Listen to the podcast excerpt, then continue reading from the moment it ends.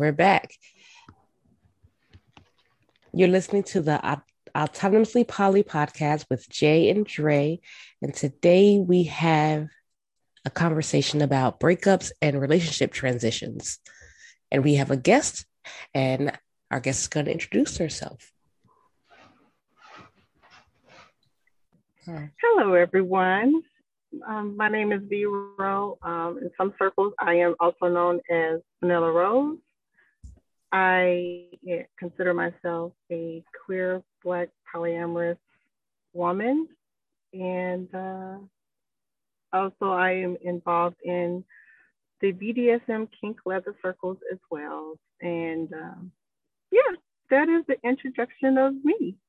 Anything else you want to know? Feel free to ask. I do not get offended easily. Um, no question is um, a bad question or taboo to ask me. All right, thank you. So I don't even know where to start. Oh, so I guess I can start by saying, like, I thought of this topic. Primarily, I was triggered by something that happened a couple of weeks ago that made me think of, like, all of my breakups. And Dre, you've you've witnessed a few. We you've been a, you you know about a few and transitioning relationships that have happened. Um, yeah.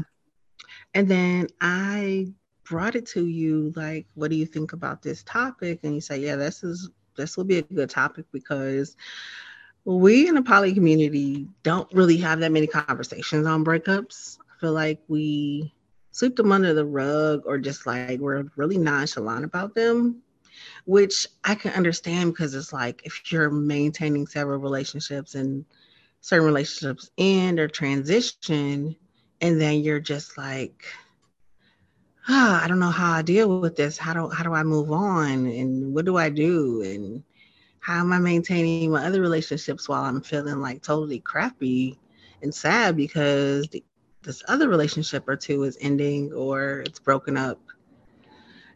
And yeah, whew, that's a lot. What do y'all think? Well, I would say,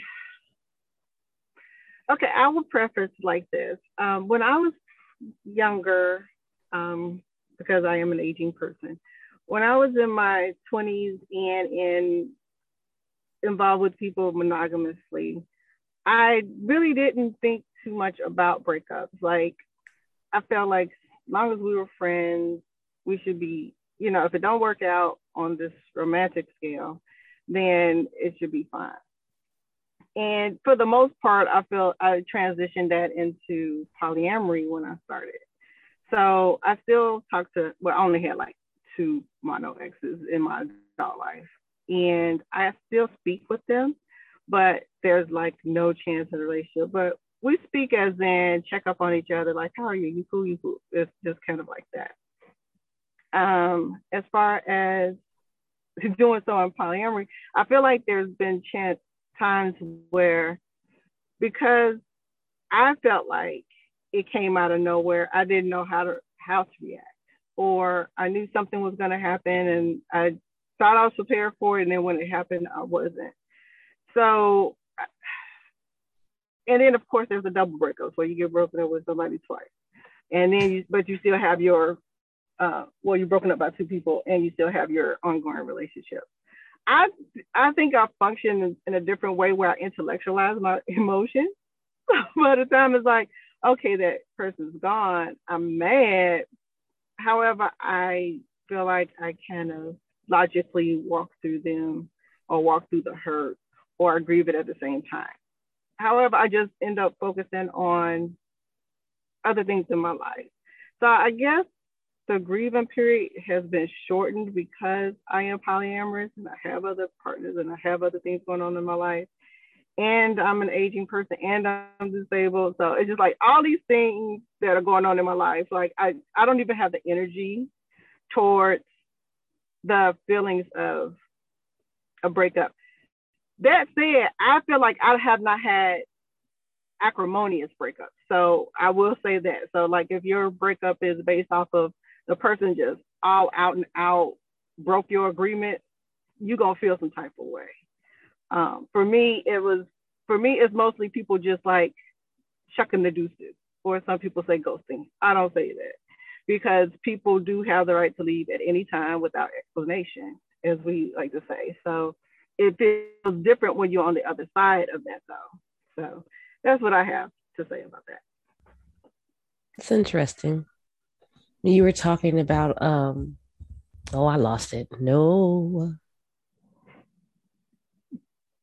Your, oh, your feelings not lasting as long. I have the opposite, because my well is deep, even though I don't show it very often. So my feelings stay hurt for a long time. I just don't show them or act on it. And so depending on what kind of breakup it is, determines the kind of transition the relationship has. Because there's some people that we've broken up and gotten back together, and you almost couldn't tell anything changed because we were just cool. It was just like, I will drop this part and then pick it back up. And then there's been times where someone is just disappeared, or I said, you got to go and you're out, and that's it. And I don't speak to them ever again, not if I see them in the street. So it just depends on the reason behind it rather than, but either way go, my feelings kind of last. Like I never, I don't stop loving people who ever, I can't even say who do certain things. That's not true. I just, the way I react to them might change because of the, the experiences we've had together. If that makes sense. Yes, because that's how I, that's exactly what I say. I say, or similar to what I say, I say, when I, if I tell you I love you, I love you. Like, and that won't ever change. But my motherfucking boundaries are going to change. For sure.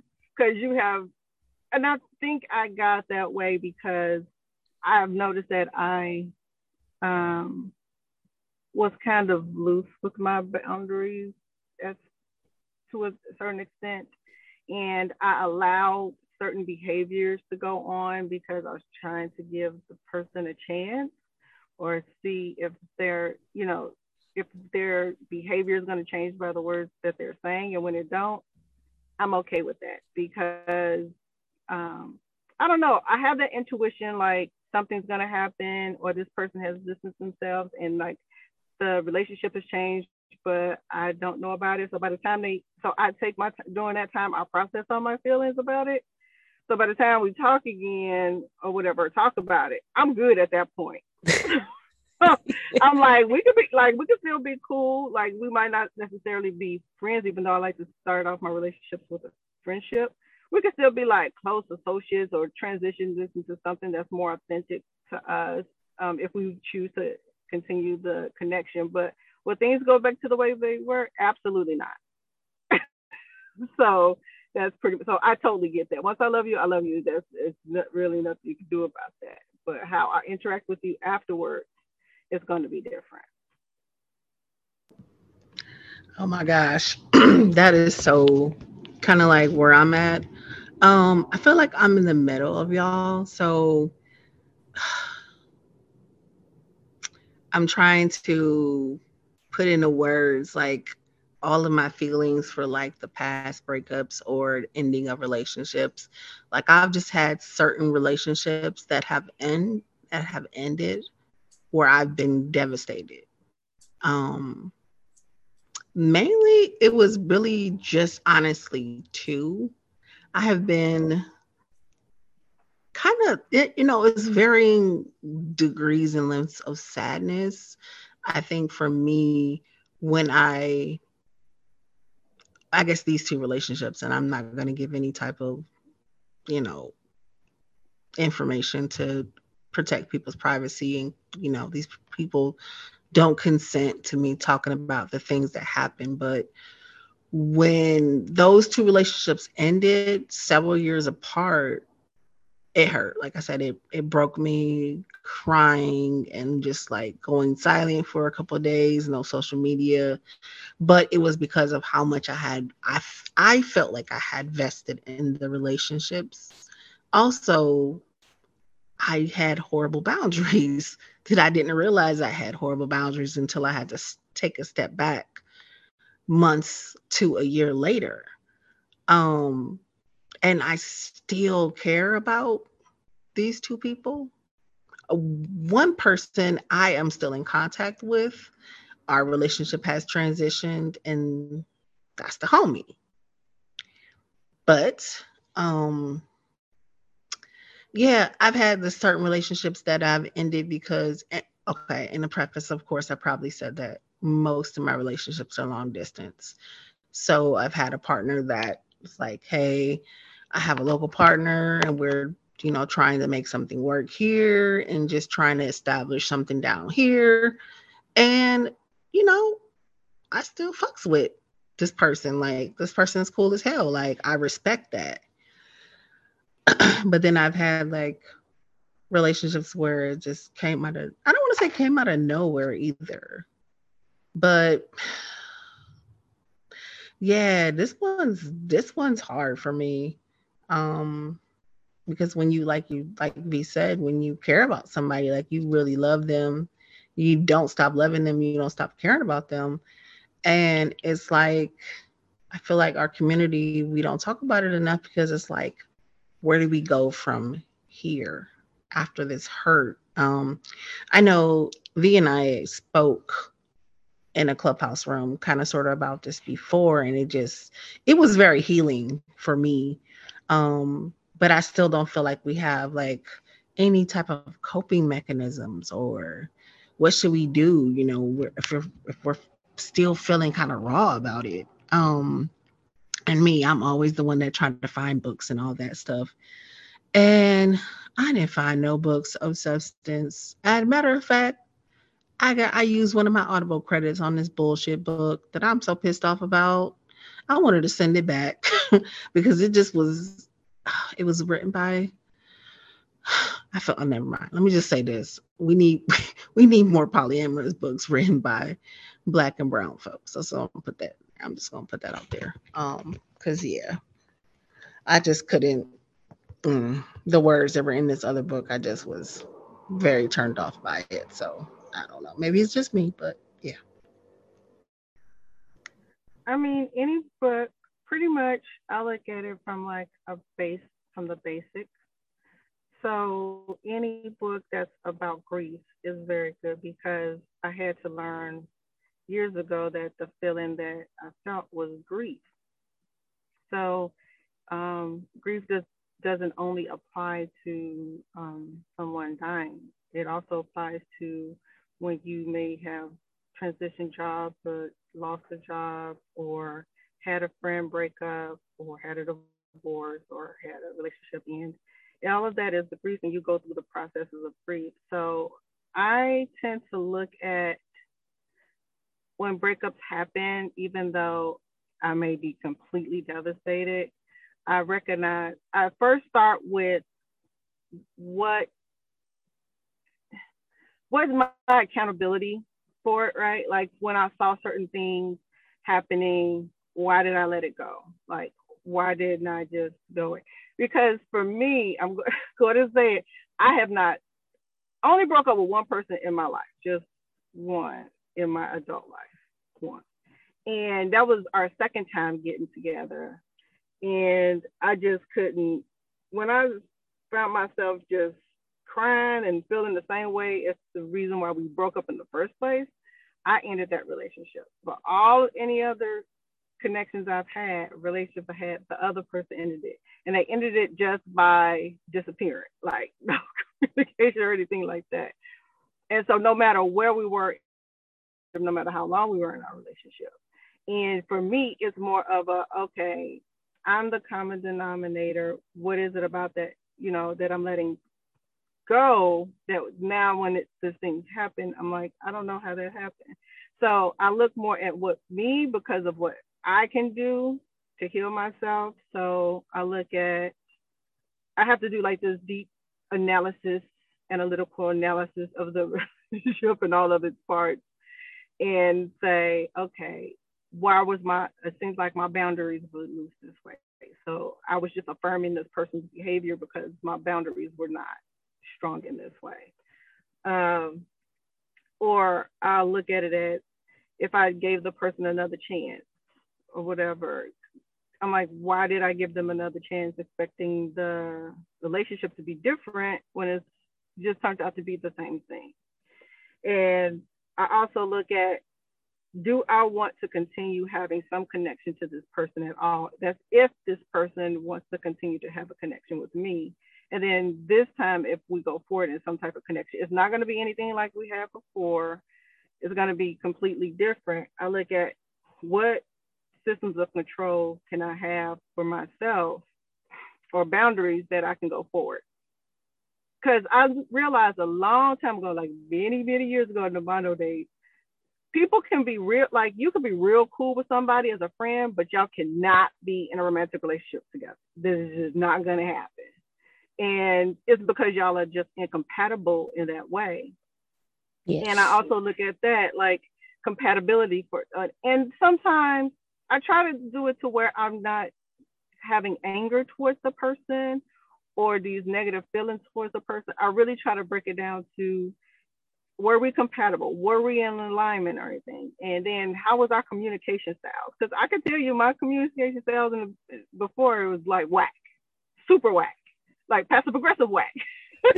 So um, I realized that, okay, those are things that I need to change about me. And the fact that I also deal with separation anxiety and abandonment issues, I see how those will get clicked on or exacerbated, and I still just let stuff go on. So I'm not saying that, I'm not I'm not saying this to abdicate the other person of their responsibilities. I'm saying this because for me, I have to understand the part that I play in order to go through the grieving process and the healing.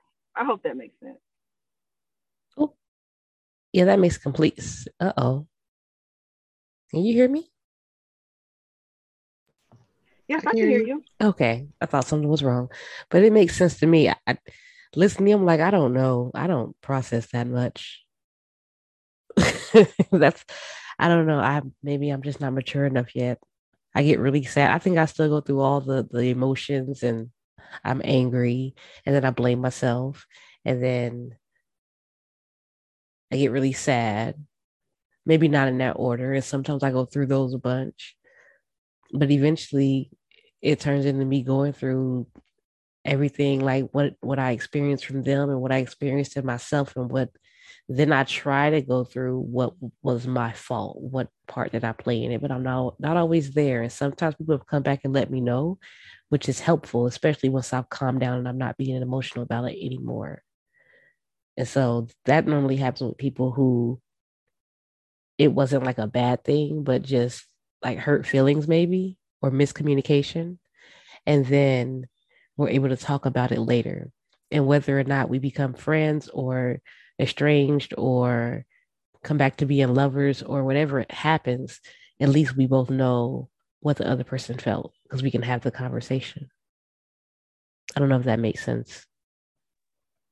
It does make sense. That makes and sense, yeah. Speaking, I was thinking of another, you reminded me of something else that clicked in my head. I allowed myself to be okay with missing the person. Like, yeah. I was like, yeah, yeah like, because to me, I try not to say, because I don't feel like it was a totally bad experience. We just probably had some shitty experiences and we just went our separate ways. But to, I think we, are indoctrinated to feel bad if we miss that person. Yeah. And you're not. That's a person who was significant in your life. This is somebody who was important to you and you were important to them. Y'all navigated certain aspects of life together. Of course you're going to miss that person. And then you have to decide how you want to process that. So if I miss somebody and I'm thinking about them, I go ahead and call them. I don't go through that whole, I should not call. Like if I'm really, especially like the last couple of years with the pandemic, if I if I'm missing you, I have to call you. But also I've had a partner pass away, so for me it's really a, if I'm missing somebody or if I'm concerned about somebody, I'm just gonna call them because that just eases my anxiety. So I guess it's for a selfish reason. I've been doing that though. I've actually been reaching out to not just p- former partners, but like former friends that I had fallen outs with that were kind of bad, and now that like we're years later and I've thought about it and processed it all, and I'm like, dang, I really was wrong when I did that. So I'll call people and just apologize, and I'll let them know, like, I'm not trying to rekindle or reconnect. I just want to let you know that I see you and hear you from what you said, and I'm sorry. And that might be it. And it just, it's for me because I feel bad about being that horrible person I was or making a mistake. But I don't know. It has given me some friends back, but some people are like, you know, don't talk to me no more. Valid. So I had to slow clap when V was speaking. Of course, nobody can see it on the screen, but so Dre was saying how she had a lot of anger and sadness. And I found myself sometimes consumed with both of those feelings, especially the, the last couple breakups. Um, yeah. Despite the fact that You know, the, despite the fact that the some of the relationship ended because of, I don't want to say very good reasons, but they were reasons that I understood. So they weren't horrible breakups. But I think for me, I don't know if it was boundaries, but I've been struggling with feeling like I've put so much of myself into the relationship. I've given one hundred percent. And I feel like the other person didn't give as much. And I've had to really, really dig deep and journal about why am I having those feelings. And recently, through listening to another book that is totally un, doesn't have anything to do with polyamory, it kind of popped out at me. Um, why I feel those things and why I try to put so much effort into my relationships. Um, overextending myself is what I should say. But I can honestly say with certain relationships, I have definitely learned about myself, um, found out where I went wrong at. Most of the time is my boundaries, um, or just doing dumb shit. But boundaries for sure. Um, not having strong boundaries, not even setting up boundaries. Um, and basically just, I see, I think every time I've ended a relationship, I've grown because I had to re-examine, re-examine myself and why the relationship ended or why I ended the relationship.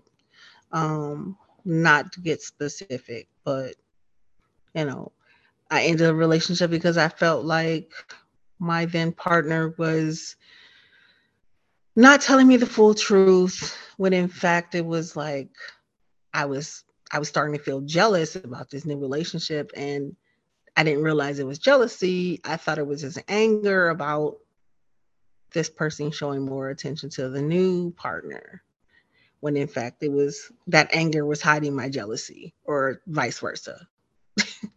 And so I had to step, take a step back, like, hey, Jay, what the fuck? Like, get your shit together. You need to figure out why you're feeling this jealousy and get it in check, or try to figure out what's going on. And yeah. It's, but also I have stayed in contact with certain partners or past partners. So that does, you know, we've had conversations after the fact, and I've gotten a chance to apologize for my behaviors, or we can talk after so many months about what happened. Um, and yeah, we're not partners anymore, but we maintain a friendship, or we're friends on social media.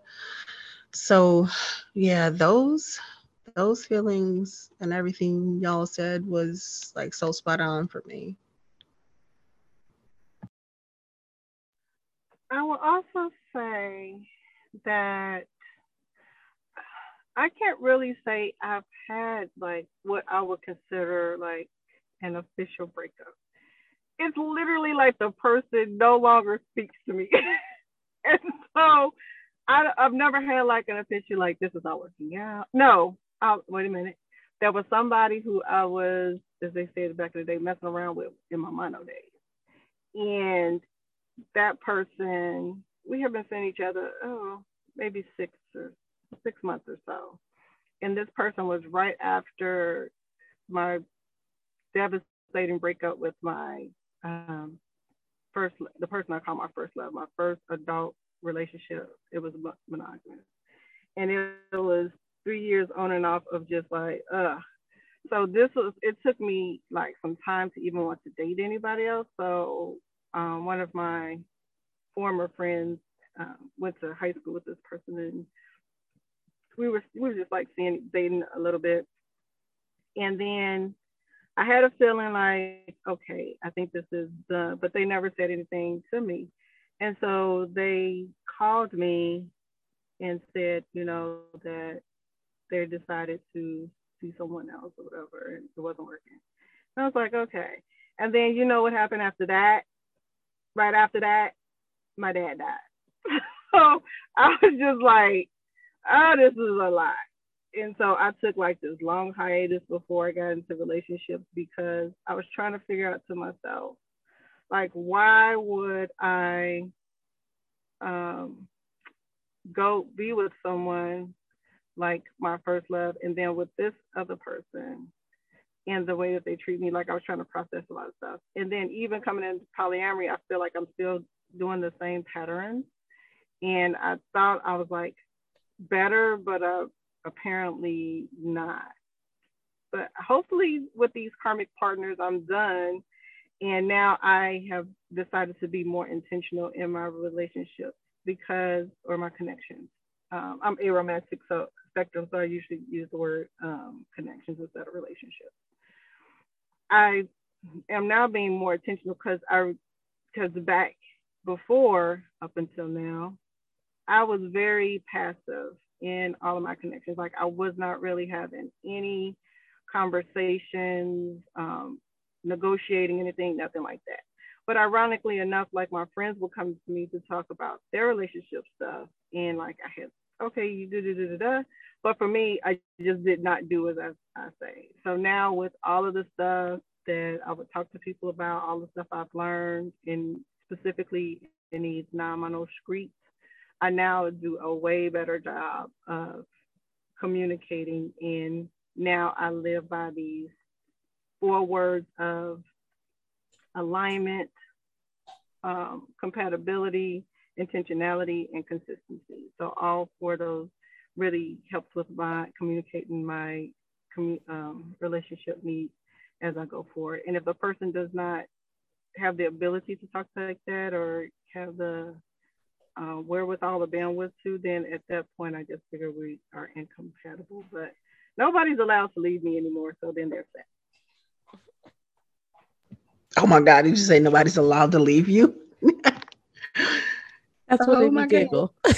Like, you're stuck with me now. Yes. I've been told that he's still here. Oh my God. um.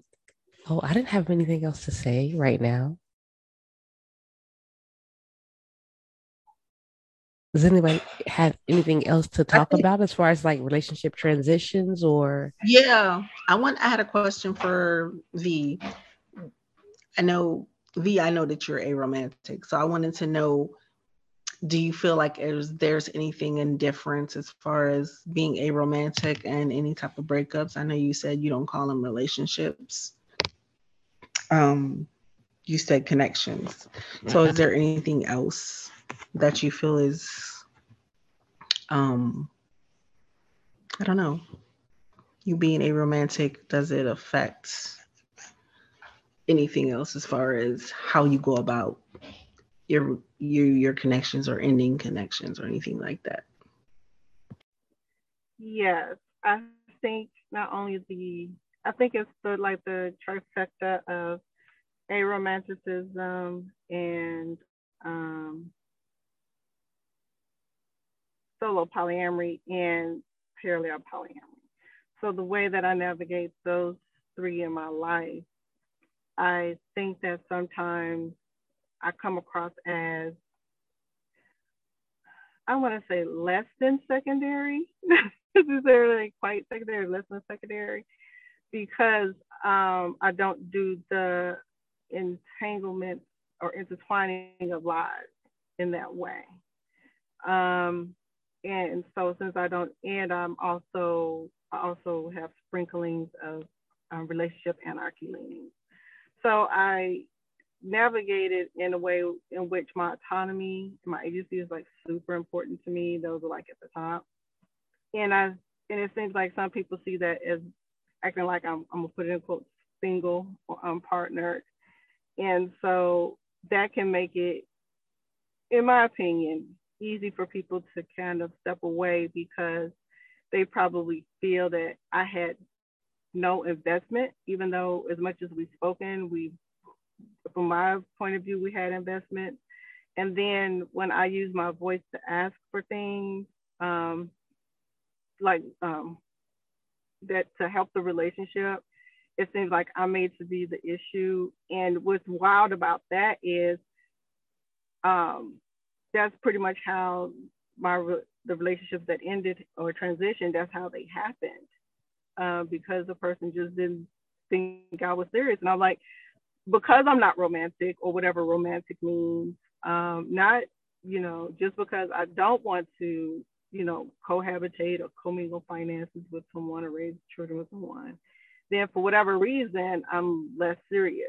Um, but most people who, I when I came in, I realized that people who identify as solo poly are seen as less serious. And when I say serious, I'm putting it in quotes, like committed. For whatever, because of the not wanting to do the things that, for lack of a better term, monogamous people do. And so if you add that, along with R A, along with the aromantic, it's just like, there has to be really a lot of intentional conversations to see where I'm in alignment with someone and how I navigate my life. Also, I don't have a lot of agreements in my relationships to what, or connections where um, a person can just not abide by them and then we break up. Cause I, I don't, I feel like I don't really have any. Like, there's no way, in my opinion, a person could cheat on me because I don't have any agreements around um, somebody keeping an agreement or not breaking it. For me, it's like, we are separate, autonomous people. We were navigating lives before we met each other. Now that we met each other, we're gonna, and we found compatibility and alignment, we're going to navigate still as our individual selves along with sharing lives. Because I feel like just because I'm in your life or you're in my life, that anybody has to change. So I think from that point of view, it can seem like it's nonchalant. However, for me, it's less work for me, to be honest, because I have enough time managing myself. I have to trust this person to, to be who they are or do what they say. And if they don't, then I have to decide whether I want to keep seeing this person or just step away. So that's kind of like my spiel. I hope that answers it. I really like that. I I always, I really like that, because I feel like it's, it makes sense instead of having all these restrictions and rules where you have to behave in a certain way and do certain things, and then you can't do certain things anymore because now you have a significant other. It never made sense to me. Why do I have to do things that I would not normally do just because we're together now? I don't get it. Hmm. Yes, I, I have a disconnect with that. What happened? Just say? I say I too have a disconnect with that. And I do believe that that probably had been my issue um, when I was younger, attempt, understanding that I did not want to be married. Um, because I feel like there was a lot of, I'm not, let me disclaimer, um, I'm not anti-marriage. If marriage is what you want to do, I support that and I love that for you. It's just not for me. And for the reason is, I never wanted to be a wife because it seems like so much weight was put on that position and I just didn't want that. And And it seems like the weight that was on that position totally took away my autonomy, and I didn't want, I didn't want that. So I feel like if somebody meets me and they're like, I'm interested in you, it's like, okay, I'm interested in you too. And then we get to know each other like, oh man, you're real cool, I like you, okay. So now let's go together. Okay, now we're in this relationship. Oh, okay, here's some changes you need to make. Like, wait, what? Like, I don't, I don't understand. I was like, but you said you like me. Cool. So I think it's odd for someone to be like, I like you and you like me. Yeah, great, we'll go together. And then it's like, uh, yeah, I need you to change these things about yourself. It's like, but I thought you said you liked me and you wanted to be with me because of who I am. Why would you want me to change myself? And then the changes are usually a role that they want you to play that you not even rehearsed for. So you're going to flunk it this, this role that they set up. So at this point, I I don't I don't get it. How, however, I've heard people say you're supposed to sacrifice those things. Like I've seen more, but I've seen this more with monogamous people than um, anyone else in, who are holding toxic monogamous concept. Like um, you have to sacrifice your happiness for a relationship. That makes no sense to me.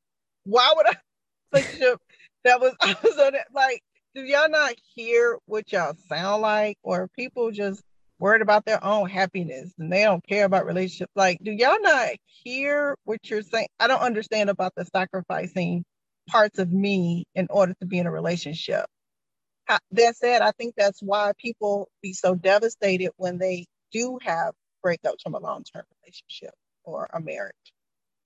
Yeah. Because you sacrificed who you were on purpose, like to, because you thought sacrifice was important in order to be in this relationship. And so your whole identity was wrapped up in that. And so once that ends, you have, you have no identity. Like you have, you're not a person anymore. So now you have to rebuild and find yourself to figure out who you are now at this point, because you can't go back to who you were before the marriage. So I think that's where the devastation and the anger comes from for people, and why it's so hard for them to move on, because they they did the whole two becomes one thing, and that just was not good for their bandwidth. Yeah, no, absolutely not. That was a whole word, though. That was a serious word, because it's the truth. And nobody that's monogamous wants to talk about that. But, you know, I digress. That's why I purposely delineate, right? Because I know um, what I talk about is that you have to sacrifice. Oddly enough, well, oddly enough, of course, I feel like part of the breakup conversation, the polyamorous circle, should start talking about toxic polyamory, because it does exist. And people walking around here like, it doesn't, but it does. Like forcing, you know, kitchen table poly um, instead of, you know, getting, seeing if people are compatible in that way. Or saying that you have the right to go through your, like your, partner doesn't get to have their own privacy, and that it's the, and conflating or mixing up secret and um, private, which are two separate things, and talks about, you know, what information you have. Like, I want you to be transparent, and that also means that if I'm the primary partner, I don't care the boundaries you have with your secondary, tell me everything that's going on with that. That's part of the transparency. Mm, no, no, it's not. Mm, no. So, so people, like, we have these conversations and act like it, it should be health, you know, healthy, but it's toxic as hell. And polyamorous people can be toxic too. They really, I, and I'm sorry, I, I really, maybe because of me, because so people are going to really push back on me, because I do say I have like sprinkling of don't ask, don't tell on mine. I call it sprinkles. That said, I feel like when people are having conversations about transparency, they don't talk about where those, where the delineation or where the boundary lies with the metas, especially people who practice hierarchical polyamory. in unethical ways. So yeah, that's my opinion. What does transparency mean to you? You know, it doesn't mean crossing other people's boundaries because you feel like you need to know everything, because you don't need to know everything. So I, so I have hope. I'm not even gonna be, I'm not even gonna hold nobody. I refuse to get in relationships that are hierarchical, period, because of that type of situation. Um, also because one person is not better than the other, but I just needed to say that real quick. Andre, I know you had something to say. Yeah, I was just gonna say, I'm right there with her. I don't know how many times I've talked to both monogamous and poly people talking about how they have to have access to their partner's phone and email. And I'm like, what? I would never give somebody my phone to go through. My friends tell me their secrets. And if I let anybody, including the significant other, see that, I'm breaking their trust. Then that's not okay. People are so worried about trying to catch somebody cheating, they forget about people having friends and family, and they have private conversations that can be emotional or embarrassing or anything. And you want somebody to give you their phone so they can go through all of your stuff all the time because you need to know everything? How dare you? Like, like, how dare you? Like, it just, I don't, no, no, absolutely not. Mm. That drives me bonkers. No. That's very stinky behavior. I'm sorry. I'm about to say, that's also what I also realized, um, and it just hit me, and I put like what Compassion Person did. I realized so many people have unexamined uh, issues behind the fact that they experience a lot of unethical behavior in their relationship, or A K A cheating for people. So they have dealt with like so much of that, either personally or seeing people around them that way, that they always want to put in these caveats. And at the end of the day, you cannot make someone stay with you. If they want to go, they're going to go. Um, a person's character should not be based on your behavior. Like, them not breaking an agreement doesn't mean that you're not doing what you're supposed to. It's not supposed to be that way. That person's supposed to be able to, you know, make those decisions just as a human being, not to be um, untrustworthy. And that has nothing to do with how you are performing, but that's just. Yeah. Some of the restrictions that come up because of stuff like that is, it just blows my mind. Because I often ask, like, what does that solve?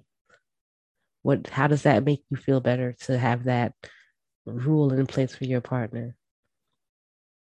You're still going to be scared. You're still going to have trust issues.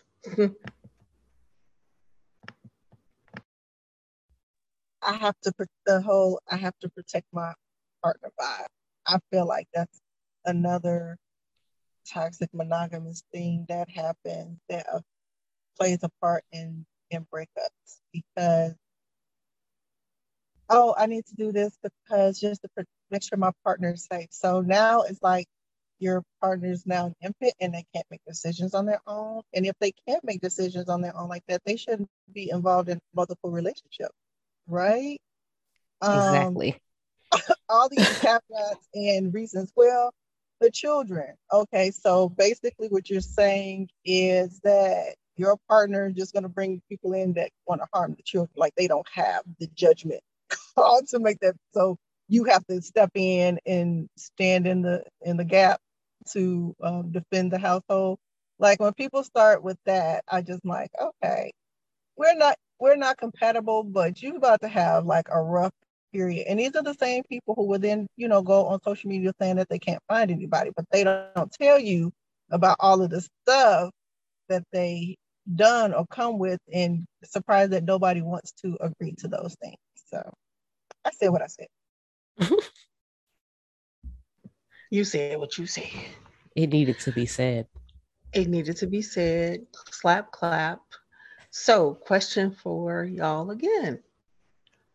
Had, who has experienced relationships that have transitioned? Um, for example, a relationship that um, has went from like a partner to a friends with benefits situation, or like a friends with benefits situation to a partner, or, um, well, I'll give my example, but I just want to know if, if either of y'all have experienced that, and how did it go, good or bad? Are y'all indifferent, or? I've had friends with benefits become partners, because when I say friends with benefits, the most important part's the friends. And once you add the benefits, sometimes it's hard to stay just friends because you have so much of a bond. I've had some that never do transition, but for the most part, it's almost like the benefits become a trial to see if we're going to stay just friends or if we're going to be more than friends. Because I've had both happen where we'll be friends with benefits and then we're like, oh no, that's not going to work. And then we're still cool to this day. And then I have others where it went to more and it stayed more and we're good.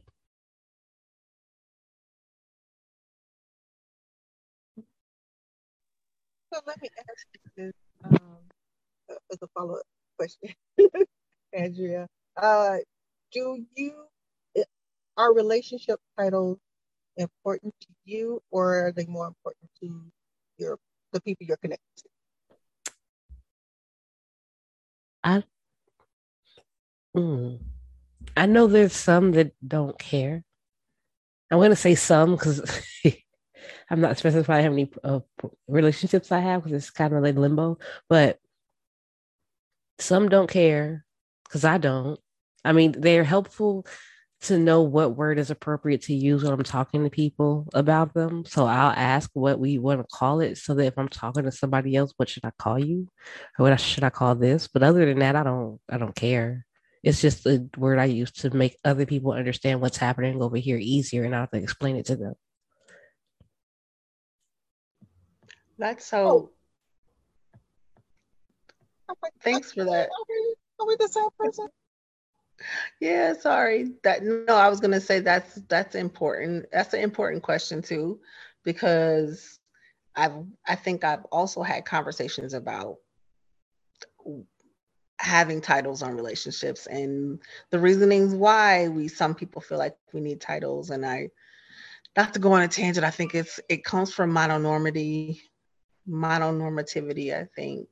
Um, but that question just started wheels rolling in my head about things. But Dre, you've actually pretty much given, given that reason, but it's it started wheels turning in my head about naming and if it's important or if it's not important, or, you know, we we know what's going on between us. So, you know, if I am going to talk to you know, talk to you, Dre, or talk to a friend, they were like, well, such and such and I's relationship changed, and now we're just, you know, friends with benefits, because you're gonna be like, oh yeah, well, we not we not partners no more, but you know, we fucking still. Yeah. So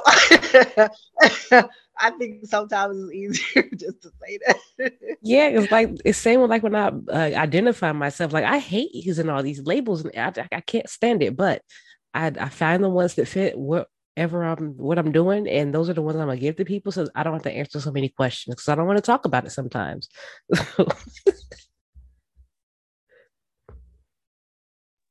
I agree. I. I... I think we are the same person. I know. That. I'm like, oh my God. I'm like, we're the same, because I am. Um, the reason why I asked that question, because I feel like the relationship transi- transactions are affected by the titles that people use.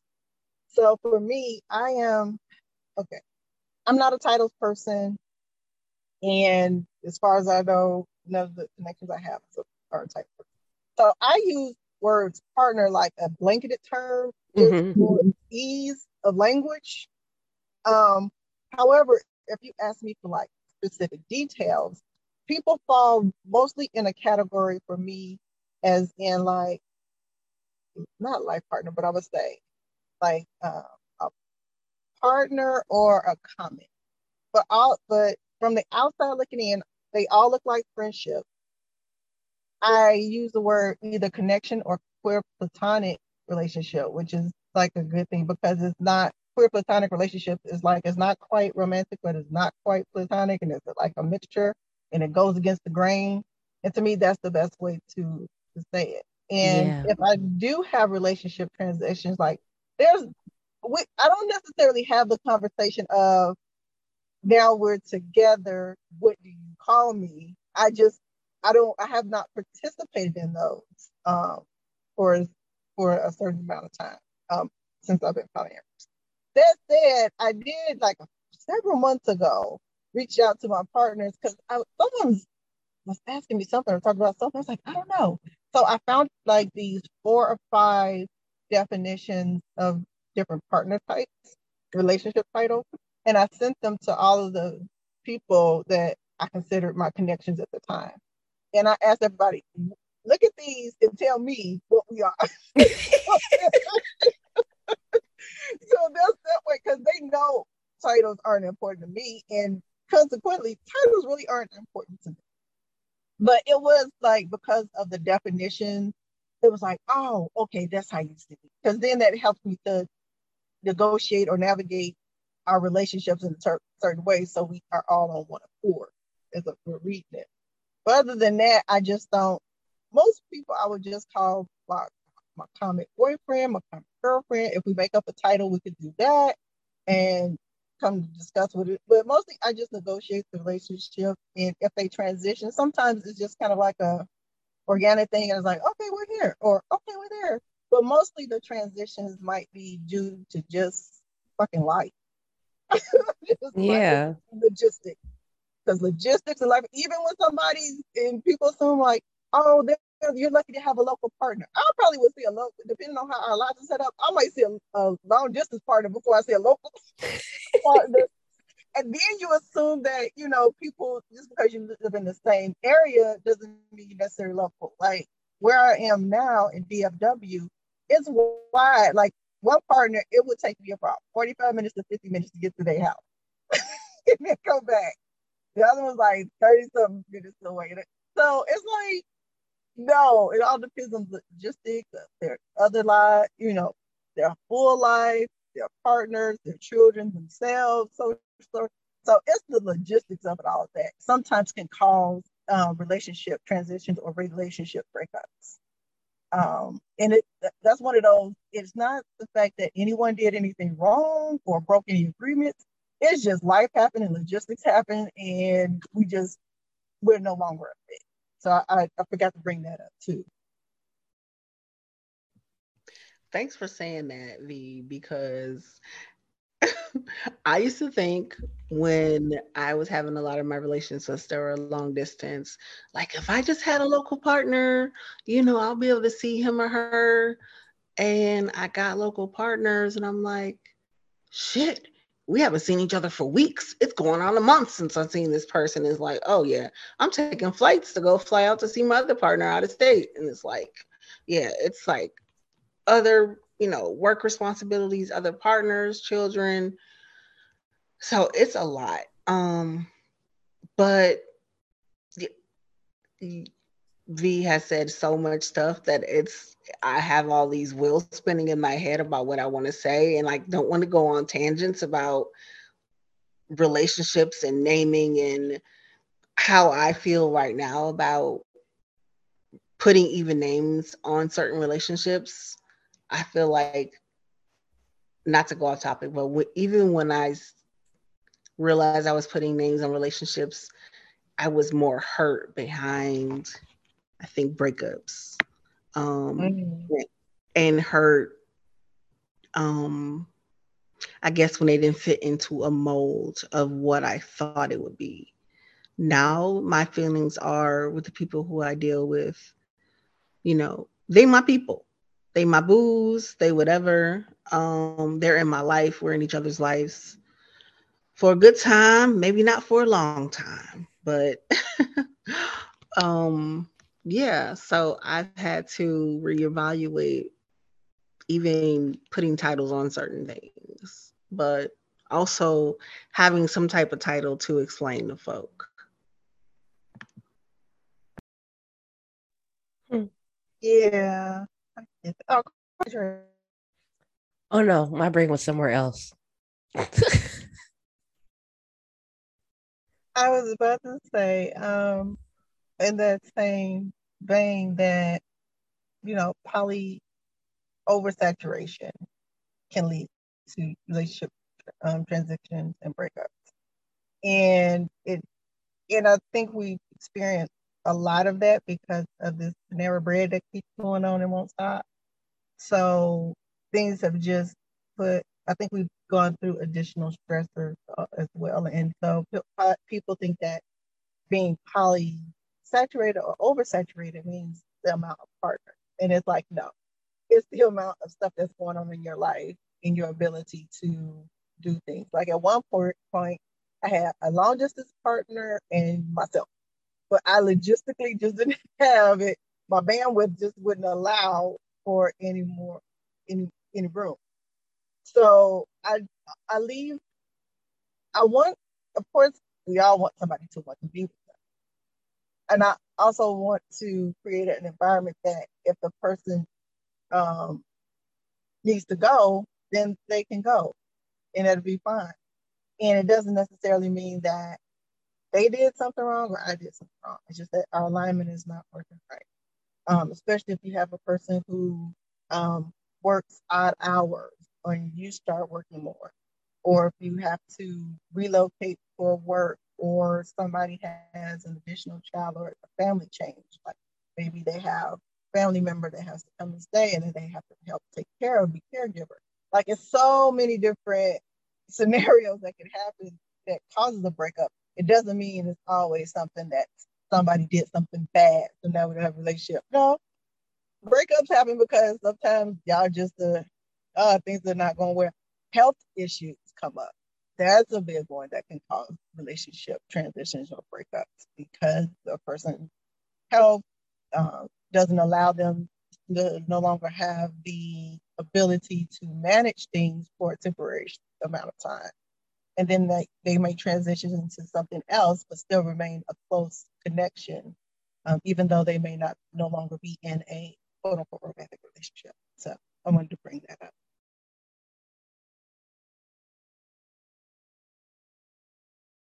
Mm. Yeah, when stuff like that happens, normally I find myself having more conversations about how the relationship is structured to make space for things sometimes with people. And so we might discuss whether or not we're going to keep sex on the table for a certain amount of time, or like we need to chill out on that because maybe we just don't have the energy, or, you know, chill out on the romance part, or maybe up the intimacy if you're feeling extra lonely or something. Like we have conversations on to make adjustments. And I consider those transitions too, because sometimes a relationship can look more intense in other times than it does in others. And people might think you're no longer together when you are, especially if you don't live together and you're not doing things together, but you're still talking all the time because you're still connected and want to be that way, but might not have the time or energy. And so you find other ways of being together, if that makes sense. Now, you know, we think alike, so it does. Uh- we found some kindred spirits. Yay. I, look, y'all are coming from everywhere for me, so I love it. uh, uh, that's what I like to say too. Um, when I'm getting connected to someone, I want it to like organic but intentional. Like I want it to flow and ebb and change, however we flow and ebb and change. So how we were when we first met is going to be different how we are in, in that month.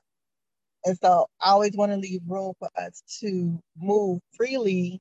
And no one get like stagnant or stuck because they're like, this is what it's supposed to be. And it's not. And it's like, no, it looks like this is. But I understand that in those moments of transition, it's really a lot of unlearning and deprogramming that happens. So, so you can let go of, oh, I thought it was supposed to look this way. And then, but why? You know, I'm starting to ask people questions like, who told you that? Where'd you learn that? Because this thought didn't just pop in your head one day. You had to have some type of influence or something. Yeah. For you to end up at this at this point, and it's probably gonna go to the childhood. Now, speaking of childhood, maybe may, I think that's also why I have the perspective that I have. So my parents, I grew up in like a two-parent home uh, type deal, and um, I saw my parents be together, but also have their like separate lives. And then even when they lived apart, like they were still technically married when my dad died, but even though they transitioned apart, it wasn't like a, a harsh transition. It's like pretty much, okay, this is the way we're gonna go. And even my friends' um, parents who went through the same thing, like the last child graduated high school and everybody went their and the girls went their separate ways. But it was it wasn't anything acrimonious. It wasn't anything bad. It's not like I've seen my parents just like all out fight all the time before, you know, they went their separate ways. It was nothing like that. So to me, that is what I saw. And I'm like, oh, okay, that just seems like people can normally do that.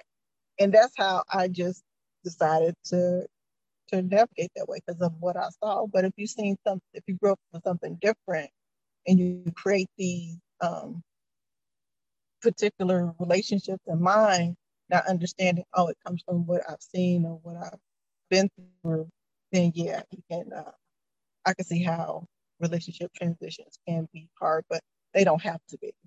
They don't have to always be active. Figure out why you're so angry. When I see people like, why are you so angry? Why are you so, because anger, I think it was like, I can't, maybe it's Brene Brown or somebody else, but they said, at the core of anger is hurt. Like if you're sad or angry, it's hurt. So it's like hurt is always at the basis of it. You have to determine why it hurts, why it feels a little extra. Um, it's generally something like if you had a breakup before it was real bad, and then you get with someone and you have a breakup, you can still feel that same level and intensity of hurt from the other one. And you're like, oh gosh, I felt this before. And sometimes your body, you know, they say the body remembers, the body remembers. And it's just finding ways to how to release that. Because in polyamory, as we know, I might have a breakup over here, but I still have these loving partners over here. And I have to be able to figure out and balance that so that I'm not um, dumping all over my partner. And now my existing partner doesn't feel cared for in love because I can't manage my pain from this breakup.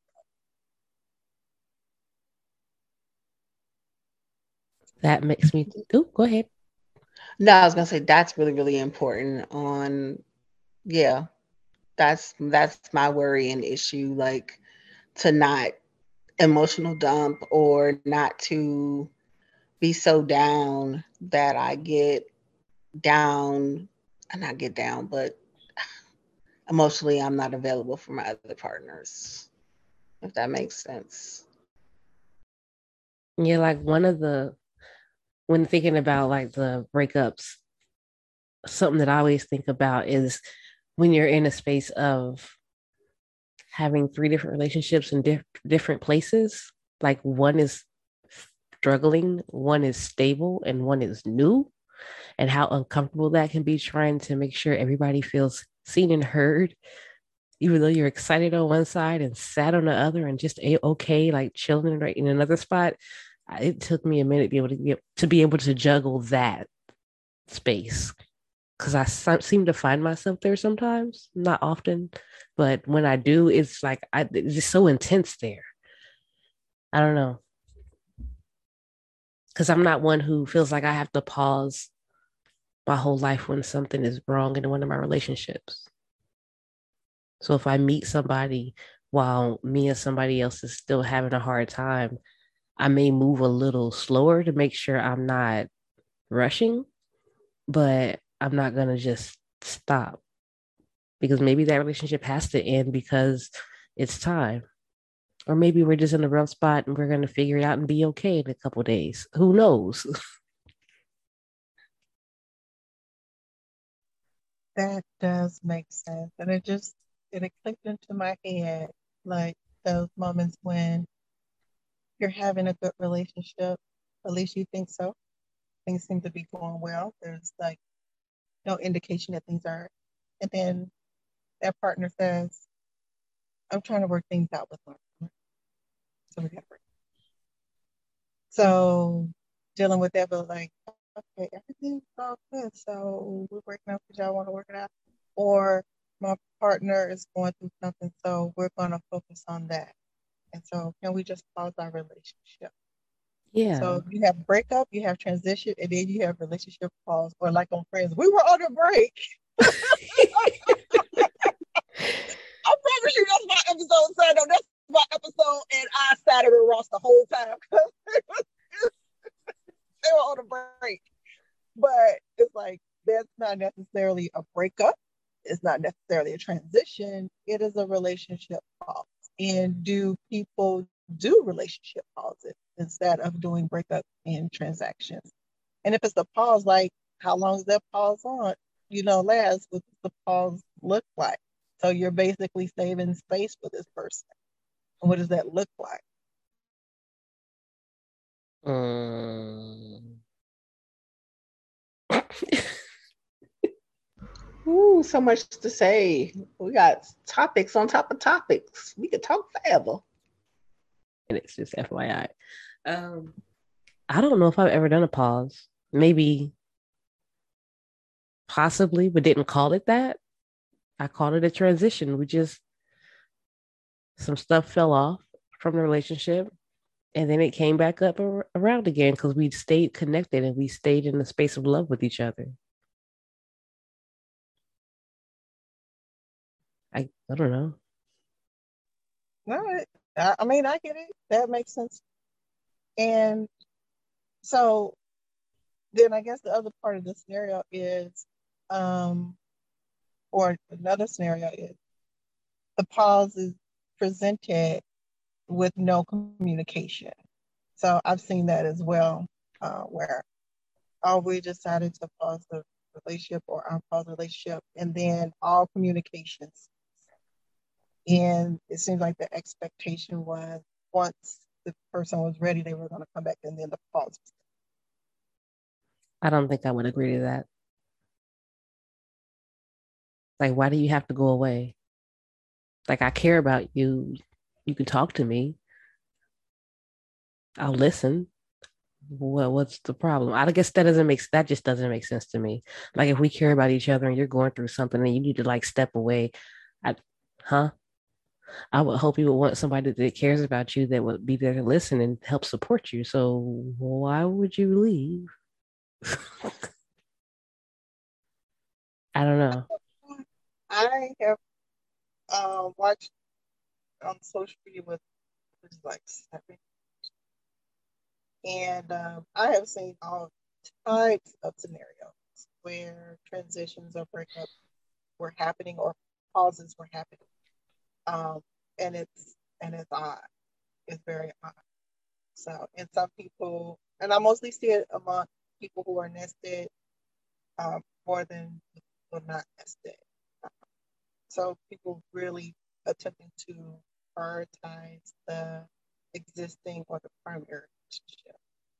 And so the fallout comes from the meta, even though I'm pretty sure it gets out there, you know, with none before. But that's what I've mostly seen. Yeah, I haven't experienced enough with the hierarchy to know anything about it. I've been avoiding those for a while, hierarchies. Well, if they do, uh, there's something out called ethical um, hierarchical polyamory. And I like how that's navigated because it's pretty much, um, has a lot of intentionality into it. And it kind of goes along with the, um, what I call default hierarchy. Like the hierarchy that just exists because the people uh, commingle lives. So. But it has to be really intentional. I feel like on one part, I think it's, I would say it's ethically hierarchical, um, meaning that he makes sure things are, you know, set at home, but he also has a partner who he paired with, and they function the same way. So it doesn't feel like therapy at all, but I understand that how their relationship is and that I'm secondary, even though I don't ever feel secondary. Yeah, yeah. I have some of that in my life because I live with someone, although I'm solo, and like there's not a permission asking situation or no vetoes, none of that. It's just, this is where I live and where I sleep. This got to be straight in here. Once this is good, I'm, I'm all right. And that's talking about bills and, you know, cleaning and organizing for the most part. Okay. Do you have anything else, Jay?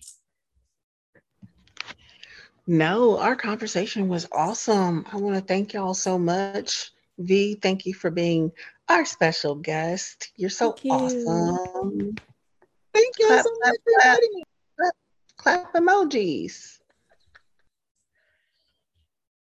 All right. Well, do you want to give any social media to anybody to follow or reach out before we close? I will send it to you so you can put it on the podcast. Boom, that works. And I don't feel like repeating ours, so it'll be in the show notes. Thank everybody for listening to the Autonomously Poly podcast with Jay and Dre and our guest. I almost said host. My goodness. Vanilla Rose. Thank y'all. Good night. Good night. Thank you, everyone. Have a good night.